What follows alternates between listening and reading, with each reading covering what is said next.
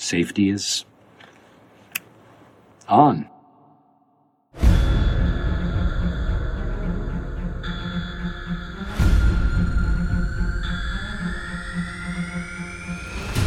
سلام به سیفکست اولین پادکست فارسی زبان HSE خوش اومدید من رضا عرب آمریم و این اپیزود دوازدهم از فصل سوم سیفکسته که در واقع قسمت دوم موضوعات مرتبط با حریق رو توی اون ادامه خواهیم داد.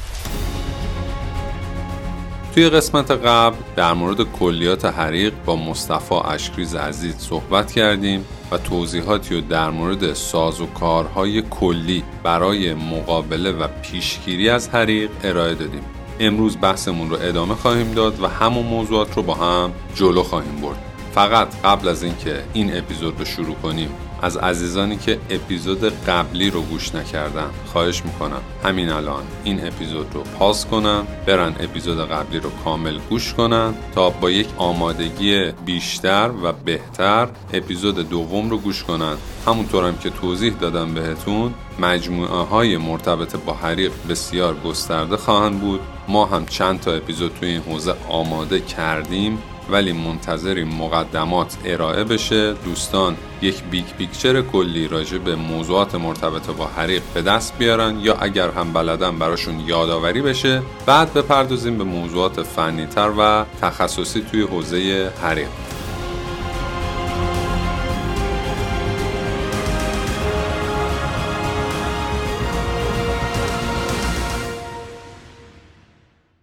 بیایم راجع به این صحبت کنیم که ما برای اینکه اون طراحی درست رو داشته باشیم کجاها خودمون به عنوان یک کارشناس ایمنی می‌تونیم ورود کنیم؟ کجاها باید از مشاور استفاده کنیم؟ و اصولا توی چه قسمت هایی اصلا سر این ماجرا ما الزام قانونی داریم؟ این هم برای ما خیلی مهمه. چون خیلی از مجموعه ها اصولا این چالش دارن که طرف زنگ می‌زنه میگه ما مثلا 10 تا کپسول خریدیم 20 تا کپسول خریدیم. اصلا کی باید اینو تایید کنه؟ خودمون باید تاییدیه بدیم. وزارت کار سازمان آتش نشانی سازمان ملی استاندارد. بعد از اینکه ما راجع به این صحبت کردیم که اصلا بچه های ایمنی کجاها می‌تونن ورود کنن حتما راجع به این صحبت می‌کنیم که چه پارامترهایی حالا قانونیه و تیم های در واقع خودمون دیگه نمی‌تونن اونجا ورود کنن. باید از مشاوره و گروه های مشاوره استفاده کنن.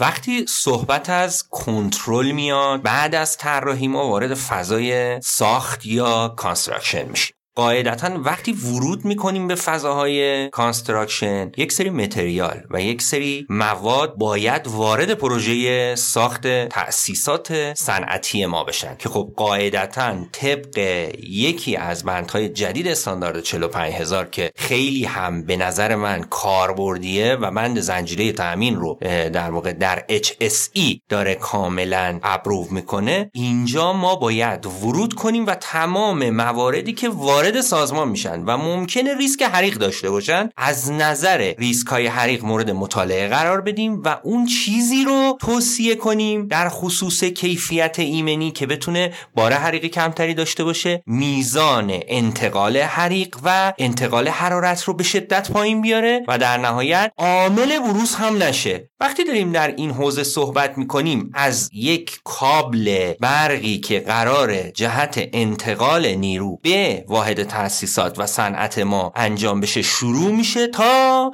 زمانی که ما تجهیزات رو بخوایم یکی یکی بیاریم و در یک سازه صنعتی جانمایی کنیم. این یه مورد که در بحث خرید هست. بعد میریم ورود می‌کنیم به بحث موارد ایمنی که در مباحث قانونی یا مباحث ایمنی خیلی بهش اشاره شد بحث مبحث سه که راجبش صحبت کردیم یکی از مواردیه که در حوزه حریق خیلی به ما کمک می‌کنه و الزام قانونی هم هست. و ما می‌تونیم از اون الزام قانونی خیلی خوب استفاده کنیم رضا. برای اینکه سازمان و صاحبان صنعت رو مجاب کنیم که در حوزه الزامات قانونی ورود کنن و اون قانون رو حتما انتباق بدن. به طور مثال درب های خروج اضطراری. در صنعت و در تمام ساختمون ها الزام داره و در نهایت این یک موردی که میشه ازش استفاده کرد. وقتی من یک ساختاری دارم ایجاد می‌کنم یکی از مواردی که کاهش میده خسارت های جانی رو همین مورد در واقع مطرح شده است. بعد اون وارد فضای جانمایی ها بشیم. وقتی من قرار یک واحد صنعتی طراحی کنم از پیش باید جانمایی تجهیزات انبارش مواد و انبارش محصولات خودم رو در نظر بگیرم و برای اون کاملا یک پروسه خوب ببینم. کافیه که ما تجهیزات خودمون رو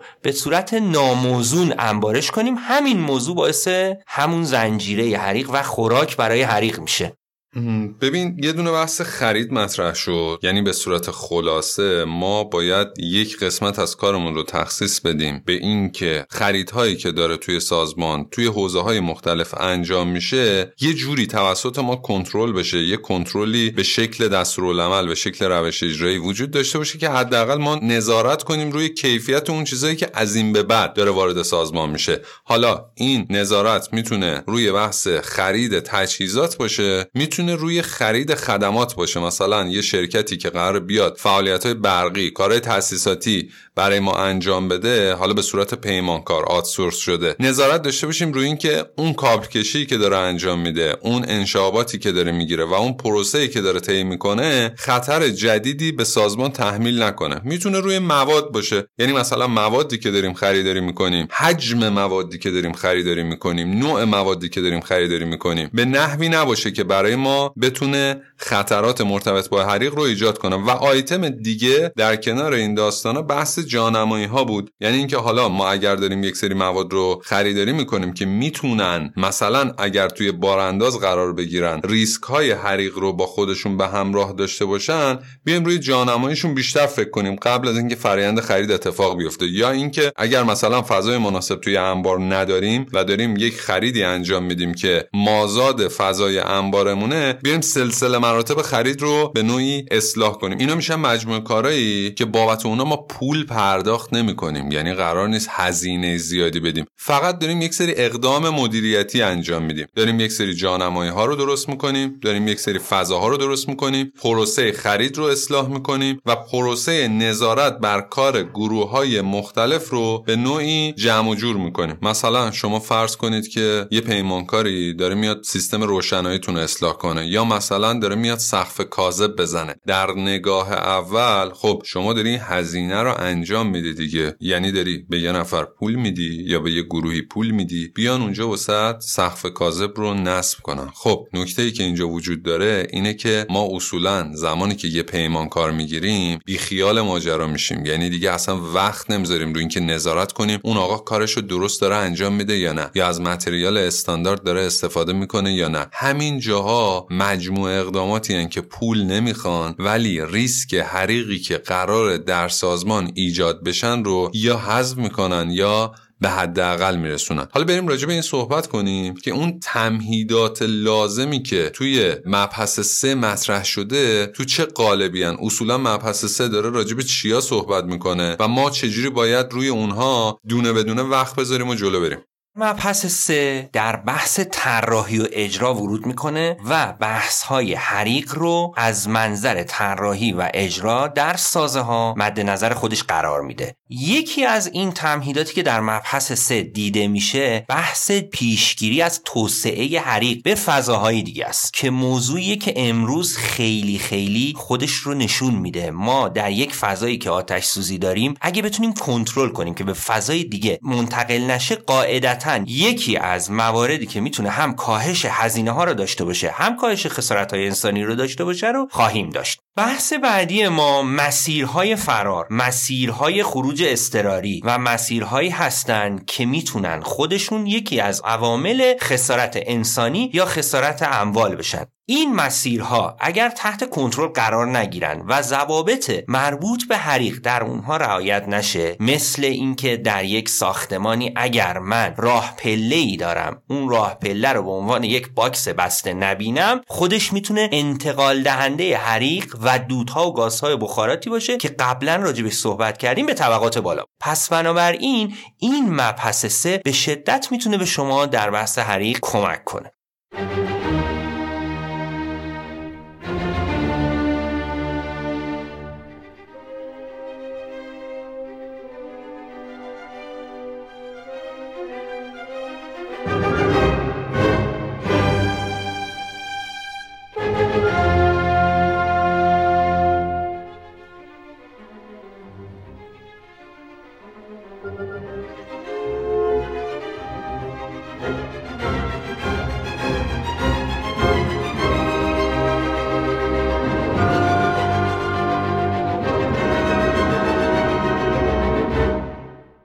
پس موضوعاتی مثل خرید رو موضوعاتی مثل جانمایی رو موضوعاتی مثل نظارت بر خدمات رو با هم مرور کردیم. یکی از آیتم هایی که توی مبحث سه هم بحث قابل توجه ماست و البته توی خیلی از شرکت ها زیر ساختش به صورت کامل وجود داره ولی استفاده نمیشه بحث مدیریت شرایط اضطراری مرتبط با حریق. مثلا توی خیلی از انبارهایی که متریال ارزشمند یا تجهیزات و یدکی های ارزشمند هستن وقتی وارد میشی می‌بینید درسته که درب خروج اضطراری دارن ولی درب خروج اضطراری رو کلا پلم کردن بستن. یا اینکه اصلا چیدمانی که اونجا داره استفاده میشه براش به اندازه کافی قفسه استاندارد وجود داره. ولی انقدر این چیدمان بده برای مثال می‌بینید که توی خیلی از انبارا ورداشتن قفس ها رو چسبوندن به دیوار. یا راهروی استاندارد طراحی نکردن. یا ارتفاع رو انقدر زیاد دیدن که خیلی از تجهیزات و یا مواد رو زمانی که میچینن دقیقا میاد زیر سیستم روشنایی سوله. این پارامترها پارامترهایی که تقریبا می‌تونم بگم حجم قابل توجهش اون اقدامات پیشگیرانه که داریم انجام میدیم و اکثرا هم پول لازم ندارن. چالشی که توی خیلی از شرکت ها هست. یعنی زمانی که بحث حریق میشه طرف میگه الان پول نداریم. اینا بیشتر تدبیر لازم دارن. اون مبحث سه به شما کمک می‌کنه این سرفصل ها رو بیشتر شناسایی کنی و البته اگر درسته که خیلی جاها اسم طراحی اومده ولی خب اون الزامات طراحی و حتی زمانی که ما فعالیت های بهره برداری رو داریم انجام میدیم می‌تونیم یواش یواش حل و فصل کنیم. نکته مهم اینه که قبلش پانچ لیستمون رو در بیاریم مشخص کنیم مشکلات اصلی که می‌تونن باعث ایجاد حریق یا توسعه حریق یا اصلا توی بدترین شرایط عدم واکنش مناسب ما در زمان حریق میشن رو شناسایی کنیم و دونه دونه وقت بذاریم روشون. از اونجایی هم شروع می‌کنیم که اصولا آیتم ها پول لازم ندارن تدبیر لازم دارن. دقیقا درست می‌گیره زا وقتی راجع به چیدمان صحبت کردی موضوع ارتفاع چیدمان فاصلش تا دیوار فاصلش تا درپای فرار رعایت کردن مسیرهای ورود و خروج و مهمترین قسمتش فاصله تا سقف. که راجبش صحبت کردی می‌تونه حریق رو به شدت یا کاهش یا افزایش بده. اگر ما ارتفاعمون تا سقف رعایت نشه حرارت رو خیلی زود به سقف میرسونیم. یکی از مواردی که راجبش صحبت کردیم گفتیم که حرارت به سمت بالا میره و در سازه های فلزی به خصوص سازه هایی که سوله شکل هستن این حرارت می‌تونه سقف رو بخوابونه و روی تجهیزات ما بریزه و بود حریق رو به شدت بیشتر کنه و خسارت رو افزایش بده. یه دقت کنین آتش سوزی هایی که در چند وقت اخیر اتفاق افتاده در صنعت همشون باعث شده که سقف سوله ها بریزن. یکی از دلایلش همینه چیدمان نامناسب و رسیدن حرارت به سقف. یکی از موارد آیخکاری در سقف هاست که اجازه نده خیلی زود درجه دمای سقف از 500 درجه افزایش پیدا کنه و سقف شروع به رمبش کردن کنه و سقف خودش رو ول کنه و کاملا سازه ما رو بخوابونه. خب حالا بیا راجع به این ماجرا یه big picture حداقل ایجاد کنیم. ما می‌خوایم یک ساختار ایجاد کنیم تو ذهن افراد که دیگه تو ذهنشون بمونه. اگر چندین و چند بار داریم توی این اپیزود این موضوعات رو تکرار می‌کنیم به خاطر اینکه اون ساختار توی ذهن شما شکل بگیره و ما زمانی که قطعات پازل رو کامل می‌کنیم و هر موضوع رو شروع می‌کنیم جزئیاتش رو گفتن این موضوعات دیگه سر جای خودشون بشینه. ما راجع به مجموعه اقداماتی صحبت کردیم برای اینکه عارضه یابی کنیم. عارضه یابی رو که انجام دادیم گفتیم بعد از اون ما دو سری اقدامات داریم. یه سری اقداماتمون شکل تدبیر و مهندسی داره یعنی اینکه قرار نیستش به اون صورت براشون هزینه بشه. یه سری اقدامات هزینه بره. خب اصلا توی موضوعات مدیریت حریق ما توی دو تا سرفصل در واقع passive و active کار می‌کنیم. یعنی یک سری سازوکارها داریم برای اینکه جلوی توسعه حریق رو بگیریم. از این رو که زمانی که این سازه ها و این material رو استفاده می‌کنیم دیگه اون material به قوت خودش باقیه تا زمانی که حریق اتفاق بیفته و اونجا به صورت اتوماتیک به ما کمک می‌کنن. یه سری از اقدامات ما که اصطلاحا بهشون میگیم مجموع اقدامات active مجموع اقداماتیه که زمان حریق توسط ما یا تجهیزات اتوماتیکی که در نظر گرفتیم شروع می‌کنه مقابله می‌کنه با حریق و جنس این مقابله به نوعی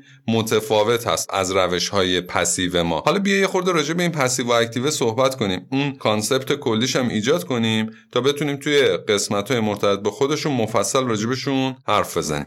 تو بحث پسیو من اشاره کردم یه کوچیک باز تکمیل می‌کنم. بحث آیخکاری جداسازی فضاها مقاوم سازی در برابر حریق در سازه ها و چیدمان هایی که اجازه گسترش حریق به فضاهای بعدی رو نده جز مهمترین عوامل در صنعت. یه دقت بکنید. وقتی من میگم جداسازی فضاها از همدیگه یعنی اینکه من وقتی یه دونه انبار با مواد قابل اشتعال دارم حالا این مواد می‌تونن مایات باشن می‌تونن جامدات باشن یا هر ماده ای که قابلیت اشتعال داره از فضای تولید خودم از فضای تأسیسات خودم خودش یکی از راههاییه که می‌تونه جلوگیری کنه از توسعه پس یه جنبندی کنیم. پارامترهایی مثل آیقکاری، جداسازی، مقاومسازی، چیدمانها، راه های فرار و این دستکارا میرن توی اون سرفصل پسیو ما قرار می‌گیرن دیگه. درسته؟ دقیقا رضا جان. یه موضوعی که توی این مقطع خیلی اهمیت داره و تو بحث پسیف ها امروز خیلی نگاه ویژه بهش دارن می‌کنن بحث مقاوم سازی سازه فلزی در برابر حریقه. همونطور که می‌دونید رفتار سازه در برابر حریق هم امروز در مباحث مقررات ملی ساختمان راجبش صحبت شده و به دلیل اینکه فلزات در دماهای بالای 500 درجه شروع به تغییر حالت و تغییر شکل میدن و اون خاصیت خودشون رو از دست میدن و در نهایت باعث جدایی و کلمش یا ریزش میشه در سازه ها این موضوع مقاوم سازی خودش رو نشون میده. ما با بحث های مختلفی مقاوم سازی رو انجام میدیم که این بحث ها می‌تونه بحث های مصالح ضد حریق باشه یا مقاوم در برابر حریق باشه که می‌تونن تا 1200 درجه دو تا چهار ساعت و 1200 درجه مقاومت سازه در برابر حریق رو بالا ببرن و این عدد بزرگی خواهد بود و می‌تونه به ما در حریق های بزرگ خیلی خیلی کمک کنه که سازه ما کلفش نکنه و در نهایت ریزش در سازه اتفاق نیفته. خیلی خوب. یعنی ما توی بحث مقاوم سازی حتما باید بیم از مواد مختلف مثل ورمیکولیت ها صحبت کنیم در موردشون بحث کنیم. اینکه کدوماشون برای کدوم یکی از سازه ها بهترن کدوماشون برای ما ایمنی بیشتری ایجاد می‌کنن. راجع به تک تکشون انشالله دونه بدونه صحبت خواهیم کرد.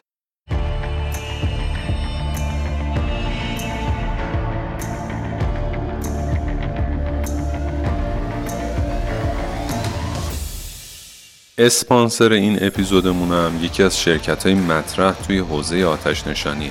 شرکت صنعت محور ایمن اندیش یا همون سماکو که ده سالی از توی حوزه تخصصی آتش نشانی کار می‌کنه و راهبری پروژه های مطرحی مثل ساختمون جدید پلاسکو، پلاتینیوم، بیمارستان نیکان یا کارخونه مانا، سنیچ و شیبا و خیلی پروژه های شهری و صنعتی دیگر رو توی کارنامه خودش داره. سماکو از سازمان آتش نشانی و خدمات ایمنی شهرداری تهران هم تاییدیه داره و نمایندگی انحصاری خیلی از شرکت های خوب توی دنیاست مثل گالای آمریکا، تیسی و آمانفایر و شرکت های مثل واتکس.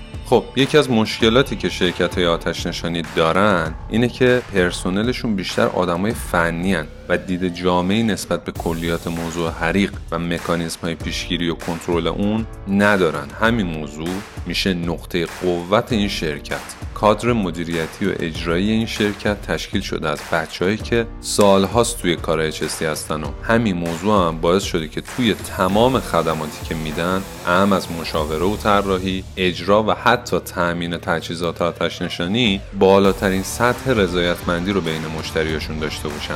برای اطلاعات بیشتر از فعالیتاشون و پروژه‌ای که در دست اجرا دارن هم می‌تونید به سایتشون به آدرس samaco.ir مراجعه کنید.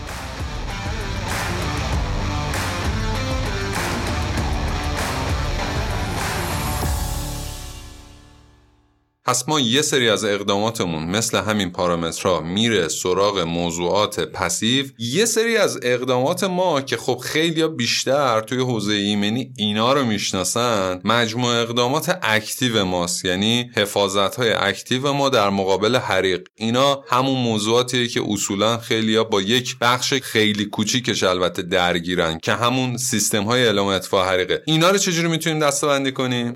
سیستم های active یا fire protection ها کاملا دسته بندی های خاصی دارد اول اینکه بدونیم یک سری سیستم ها اعلام حریق رو انجام میدن یک سری اطفاء حریق رو انجام میدن. پس دسته بندی ما در دو دسته اعلام و اطفاء حریق خلاصه میشه که سیستم های اعلام حریق یا fire detection ها کاملا جهت اعلام حریق با شرایط مختلف قرار دارن و ساختارهای متفاوتی هم در این سیستم های اعلام حریق وجود داره. مثلا وقتی ما شعله داریم از فلیم دتکتورها استفاده می‌کنیم. وقتی دود داریم از سیستم های اسموک دتکتور استفاده می‌کنیم. وقتی که ما در فضاهای گرد و غبار داریم و نمی‌تونیم از این دو سیستم استفاده کنیم میایم از هیت دتکتورها استفاده می‌کنیم. و سایر ادواتی که در این سیستم وجود داره. پس سیستم های اعلام حریق به وجود اومدن که ما در کوتاهترین زمان حریق رو شناسایی کنیم و بعد ورود کنیم به فضاهای fire fighting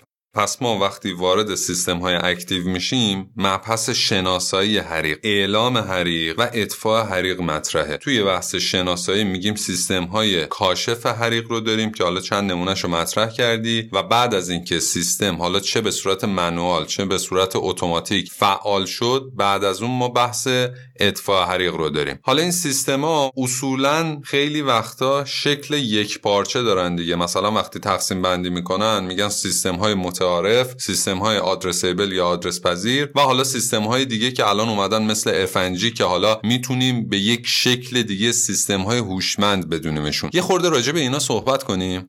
سیستم های متعارف از یک پنل مرکزی تشکیل میشن که تجهیزات کشف حریق مثل دتکتورها و هشدار دهنده های مختلف مثل آژیر، فلشر و غیره به صورت کامل به اون وصلن. پنل مرکزی کنترل و اینان حریق به شبکه برق اصلی وصل میشه. البته اغلب باتری های پشتیبانی هم برای بکاپ 24 ساعته براشون دیده شده و امکان حفظ سیستم برق در شرایط قطع برق رو هم دارن. سیستم های متعارف از چند مدار یا زوم تشکیل میشن که هر هر مدار به تجهیزات مختلف اعلام مثل آشکارسازها مثل دتکتورها و آژیرها و فلشرها مجهزه. و در یک بخش مجزا از ساختمون وصل میشه. مشکل این سیستم های متعارف اینه که برای هر فضا نیاز داری که یک پنل و یک سیستم مجزا در نظر بگیری و همه چیز در فضاها به یک پنل وصل میشه. و این مشکل اینه که در یک برد مرکزی نمی‌تونیم تمام فضاها رو به صورت متمرکز پایش کنیم. از مزایای سیستم اعلام حریق متمرکز هم می‌تونیم بگیم هزینه پایینش نصب و راه اندازی سریحش عیبیابی راحت و تعویض و جایگزینی راحت رو ببینیم. بحث سیستم های آدرس پذیر که امروز بیشتر مد نظر در صنایع و ساختمون ها هست کاملا به صورت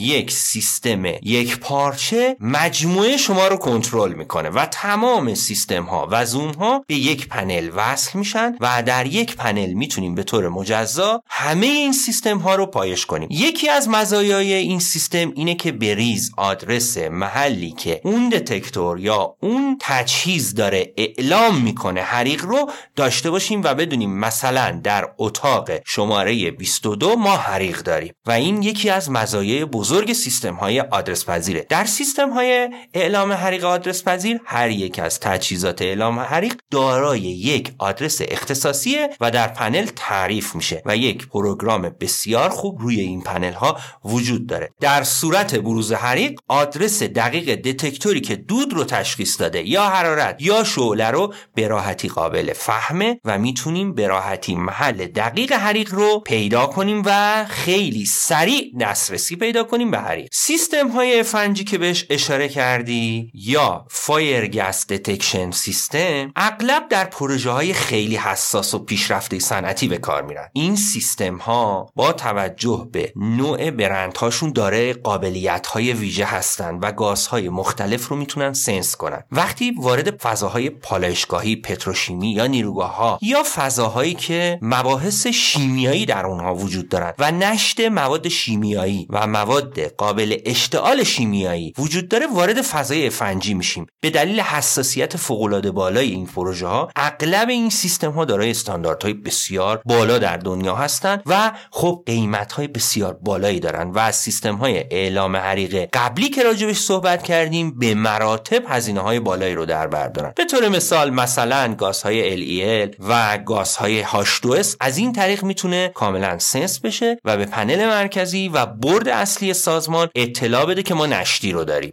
خب مصطفی من اگه اجازه بدی یه جنبندی روی کل موضوعاتی که داشتیم داشته باشم و برای شنونده ها این ساختار رو یه بار دیگه بچینم. من خودم همیشه از خودم یا سر کلاس ها این موضوع رو دستبندی می‌کنم. میگم اتفاق هم دو قسمت داره به نظر من. یک بخشش برمیگرده به اون کاری که ما به عنوان افرادی که توی کارخونه یا سازمان هستیم قرار انجام بدیم. یک بخشش برمیگرده به تیم های fire و گروه هایی که میان به صورت حرفه ای کار می‌کنن. ما اون بحث هم جدا می‌کنیم و اصلا موضوع fire fighting برامون توی اون ابعاد شکل و شمایل دیگه ای داره که راجبش مفصل صحبت می‌کنیم. ولی توی دل خود سیستم های اطفایی که در حال حاضر توی سازمان های مختلف استفاده میشه یعنی همون سیستم های manual و اتوماتیک و در واقع تجهیزات مرتبط باشون یه جمع بندی روی اونا هم برای ما داشته باشه. رضا جان در خصوص اطفاء حریق موارد زیادی وجود داره در دنیا. اما من دستبندیم رو اینجوری مطرح می‌کنم که خب اولین مورد خاموش کننده های دستی هستن. طبق استاندارد NFPA 10 که یکی از مراجع اصلی و بزرگ دنیا در خصوص تدوین قوانین و استانداردهای مربوط به حریق و زیر ساختای حریق هست من دستبندی خودم رو در خاموش کننده های دستی کاملا اونجا می‌تونم پیدا کنم. نحوه چیدمان فاصله بین خاموش کننده ها نوع خاموش کننده نسبت به مواد قابل اشتعال کاملا در این کد استاندارد قابل دستیابی هست. بحث بعدی من در خصوص خاموش کننده های اتومات هست. اما قبلش در حوزه خاموش کننده های دستی یه مورد به نام جعبه های آتش نشانی یا fire box ها هم بهش اشاره بکنیم که جا نذاریم و وارد فضاهای اتومات بشیم. fire box ها هم جهت دسترسی آسونه افراد برای خاموش کردن آتش ها به صورت دستیه. مثلا fire box ها برای استفاده عمومی است و نه آتش نشان ها. البته باید اشاره کنیم که آتش نشان ها هم از fire box ها استفاده زیادی می‌کنن چون به هر حال وقتی که ما منابع آب رو در fire box ها ذخیره می‌کنیم و میاریم در fire box ها می‌تونیم در هر شرایط استفاده کنیم. اما fire box ها به دلیل سادگی کار با اونها بیشتر در دسترس عموم قرار می‌گیرن تا افراد و نیروها و پرسنل ها بتونن در شرایط حریق از اون استفاده کنن و کمک کنن که حریق ها رو خیلی زود جلوش رو بگیرن و از توسعه حریق پیشگیری کنن.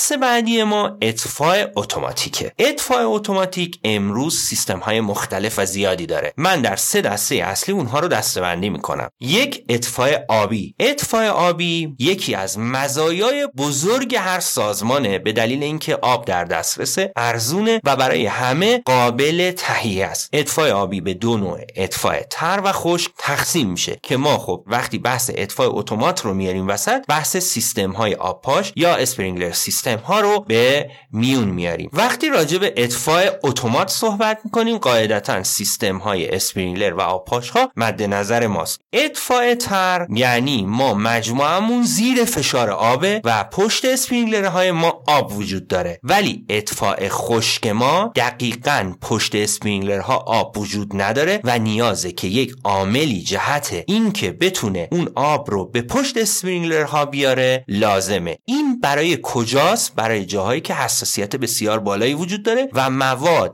و تجهیزاتی که اونجا وجود داره بسیار گرونن یا به آب خیلی حساسن. یا البته جاهایی که وجود آب تو لوله باعث یخ زدگی هم میشه دیگه. خیلی از مجموعه ها به خاطر اینکه اگر آب توی لوله باشه باعث میشه که آب یخ بزنه. لوله ها مشکل پیدا کنن چاره ای ندارن جز اینکه برن سراغ سیستم های خشک. دقیقا رضا جان اونجایی که ما درجه دما و برودت پایینی داریم از این موضوع استفاده می‌کنیم و در نهایت این موضوع اولویت پیدا می‌کنه. بحث بعدی ما اطفای گازی است. شما یکی از گازهایی که در خصوص اطفای گازی استفاده میشه همه می‌شناسید گاز CO2 گاز CO2 در اطفاهای اتومات هم استفاده میشه. اما یه عیب بزرگ داره و همون بحث خفه کردن و کاهش اکسیژن در فضاهای بسته است. اگه دقت کنید این اطفای گازی بیشتر برای فضاهای بسته، رکها و فضاهایی که در اون تاسیسات برقی وجود داره. پس بنابراین فضا کاملا بسته است و بحث کاهش اکسیژن و خفگی یکی از مواردیه که می‌تونه مد نظر قرار بگیره. بحث بعدی من در اطفای گازی بحث گازهای FM200 هستند که بسیار سیف هستند و امروز خیلی مد نظر سازمان هاست و خسارت های کمتری رو به بار میاره. مهمترین مزیت گازهای FM200 همین مورد در واقع هلس و سلامتی اونهاست و سازگار بودن با محیط زیست. و فشار پایینه که باعث میشه تجهیزات برقی هم آسیب کمتری ببینن. بحث سرمایه های ما که در تجهیزات تجهیزات برقی خیلی هم بیشتر هست و بولتر هست خودش به عنوان یکی از عامل که FM200 رو بولد می‌کنه. بحث بعدی آیروسوله. آیروسول هم مثل FM200 جز مواردیه که می‌تونیم در شرایط برقی و رکهای کامپیوتری ازش استفاده کنیم. اما یه ایراد کوچیک داره و اون هم بحث فشار بالاییه که گازهای آیروسول در هنگام تخلیه دارن و باعث میشه که به تجهیزات برقی آسیب وارد کنه. فوم هم داریم دیگه. مصطفی راجب فوم هم یه خورده صحبت کن. اطفای حریق فوم برای مخازن ذخیره سازی مایعات قابل اشتعال کاربرد داره. و این سیستم وقتی داریم راجع به سیستم های اتومات صحبت می‌کنیم فضای خودمون رو روی قضیه تخلیه اتومات بذاریم نه دستی. فوم هم به عنوان یکی از مواردیه که در فضاهای مخازن نگهداری مایعات قابل اشتعال و جاهایی که ما مایع قابل اشتعال رو ذخیره سازی می‌کنیم. و خب خاموش کننده که برای این موضوع بسیار کاربرد داره و امروز در دنیا مد نظر قرار می‌گیره رضا جان. خب من یه جمعبندی روی کل ماجرا داشته باشم. برای اینکه الان اومدیم رسیدیم به این نقطه که میشه یه جمعبندی کامل تقریبا داشت. ما اول از همه راجع به بحث شناسایی و ارزیابی ریسک حریق صحبت کردیم. گفتیم با استفاده از ابزارهای مختلفی که وجود داره مجموعه از اقدامات رو باید انجام بدیم. برای اینکه ریسک مرتبط با حریق رو توی صنعت خودمون شناسایی کنیم. گفتیم بعد از اینکه این شناسایی و ارزیابی انجام شد یک سری اقدامات ما جنس پیشگیری داره. یعنی مجموعه اقداماتی که انجام میدیم برای اینکه در مجموعه ما حریق اتفاق نیفته. گفتیم مثال زدیم. گفتیم مثلا موضوعاتی مثل نظارت روی خرید نظارت روی فعالیت های پیمانکاری و خدماتی و مجموعه اقداماتی که از این دست به شکل تدبیر انجام میشن اصولا هم هزینه ندارن تا اینکه ما جلوی حریق رو بگیریم و اصلا حریقی توی مجموعه اتفاق نیفته. بعد از اون گفتیم میریم سراغ اقداماتی که برای مقابله با حریق و توسعه اون باید توی سازمان انجام انجام بدیم. حالا این توسعه رو وقتی مطرح کردیم موضوعات مرتبط با توسعه و موضوعات emergency هم توی دلش هستن. گفتیم این اقدامات شامل مجموعه فرایندهای کاری ما توی حوزه های passive و active هستن. راجع به passive ها حرف زدیم. گفتیم توی حوزه passive بحثای مثل طراحی درب های ضد حریق جداسازی ها مقاوم سازی ها و پارامترهای مرتبط باهاشون مطرح میشه. بعد که راجع به بحث های passive صحبت کردیم رفتیم سراغ سیستم های active. گفتیم سیستم های active ی که توی مرحله اول داریم ازشون صحبت می‌کنیم بیشتر سیستم هایی هستن که قرار جلوی توسعه حریق رو توسط پرسنل سازمان و تجهیزات داخل سازمان بگیرن. البته مجموع کارهایی که تیمای آتش نشانی هم انجام میدن دیگه میره توی حوزه سیستم های اکتیو ما. ولی تو مرحله اول ما گفتیم تمرکزمون روی اینه که سیستم ها و ساختارها و تجهیزاتی داشته باشیم که به صورت با حریق مقابله کنیم. گفتیم این سیستم ها هم توی سه دسته در حالت کلی سیستم های کشف سیستم های اعلام و سیستم های اطفاء توی سیستم های کشف مفصل صحبت خواهیم کرد چون دتکتورها و کاشف های مختلف و پوش ها رو دونه به دونه باید راجبشون حرف بزنیم. هم کشف هم اعلام. و بعد گفتیم توی سیستم های اطفاء هم اصولا سازوکارهای اطفاء توی سه تا دسته آبی گازی و فوم دارن تقسیم بندی میشن. توی سیستم های آبی. گفتیم ما روش های تر و روش های خشک رو داریم. توی سیستم های گازی گفتیم CO2 و FN200 و آیروسول ها رو داریم. فوم هم که دیگه واسه خودش انواع و اقسام پرتوسه و کم توسعه و شیمیایی و مکانیکی و انواع و اقسام داره که راجع به اون هم مفصل صحبت می‌کنیم. و بعدم گفتیم که بعد از اینکه همه این اقدامات انجام شد و نتیجه حاصل نشد یا اینکه نتایج مطلوب حاصل نشد دیگه اونجا تیم های fire fighting و مقابله با حریق به صورت حرفه‌ای وارد ماجرا میشن که ما این موضوع رو هم به صورت مفصل راجبش صحبت می‌کنیم. چیز دیگه که نموند مصطفی. نه تمام مواردی که مورد نظر بود رو راجبش کاملا صحبت کردی و جمع‌بندی خوبی انجام دادی. اما یه موضوع برای انتهای بحثمون بذاریم که اگر ما سیستم هایی که راجبش صحبت کردیم رو خوب پیاده سازی کنیم قاعدتا حریق توسعه پیدا نمی‌کنه و ما اصلا نیازمند سیستم آتش نشانی و مجموعه آتش نشانی شهری و یا صنعتی نخواهیم بود. چون این سیستم ها انقدر دقیق هستند که هم زود اعلام می‌کنن و هم به سرعت اطفاع انجام میدن. و در صورتی که توسعه پیدا کنه هم می‌تونن جلوی اون رو در زمان کوتاهی بگیرن.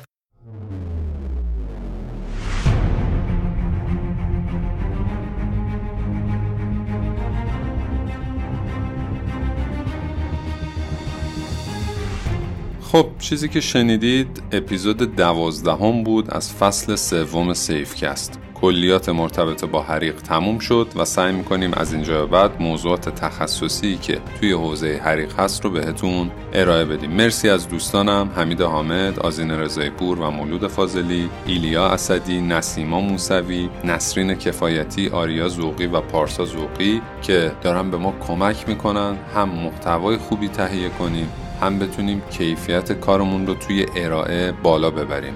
در مورد موضوعات مرتبط با حریق بیشتر و بیشتر کار خواهیم کرد و اطلاعات مرتبط با اون رو شما می‌تونید توی فصل چهارم سیفکست دنبال کنید. ما رو حمایت کنید ما رو به دوستاتون معرفی کنید. لینک صفحه هامی باش روی سایت سیفکست به آدرس آر هست. می‌تونید اونجا هر عدد و هر مبلغی که دوست دارید ما رو حمایت کنید. از حامیان خودمونم تشکر می‌کنم و امیدوارم که همتون رو و سلامت باشید. روز و روزگار بر شما خوش.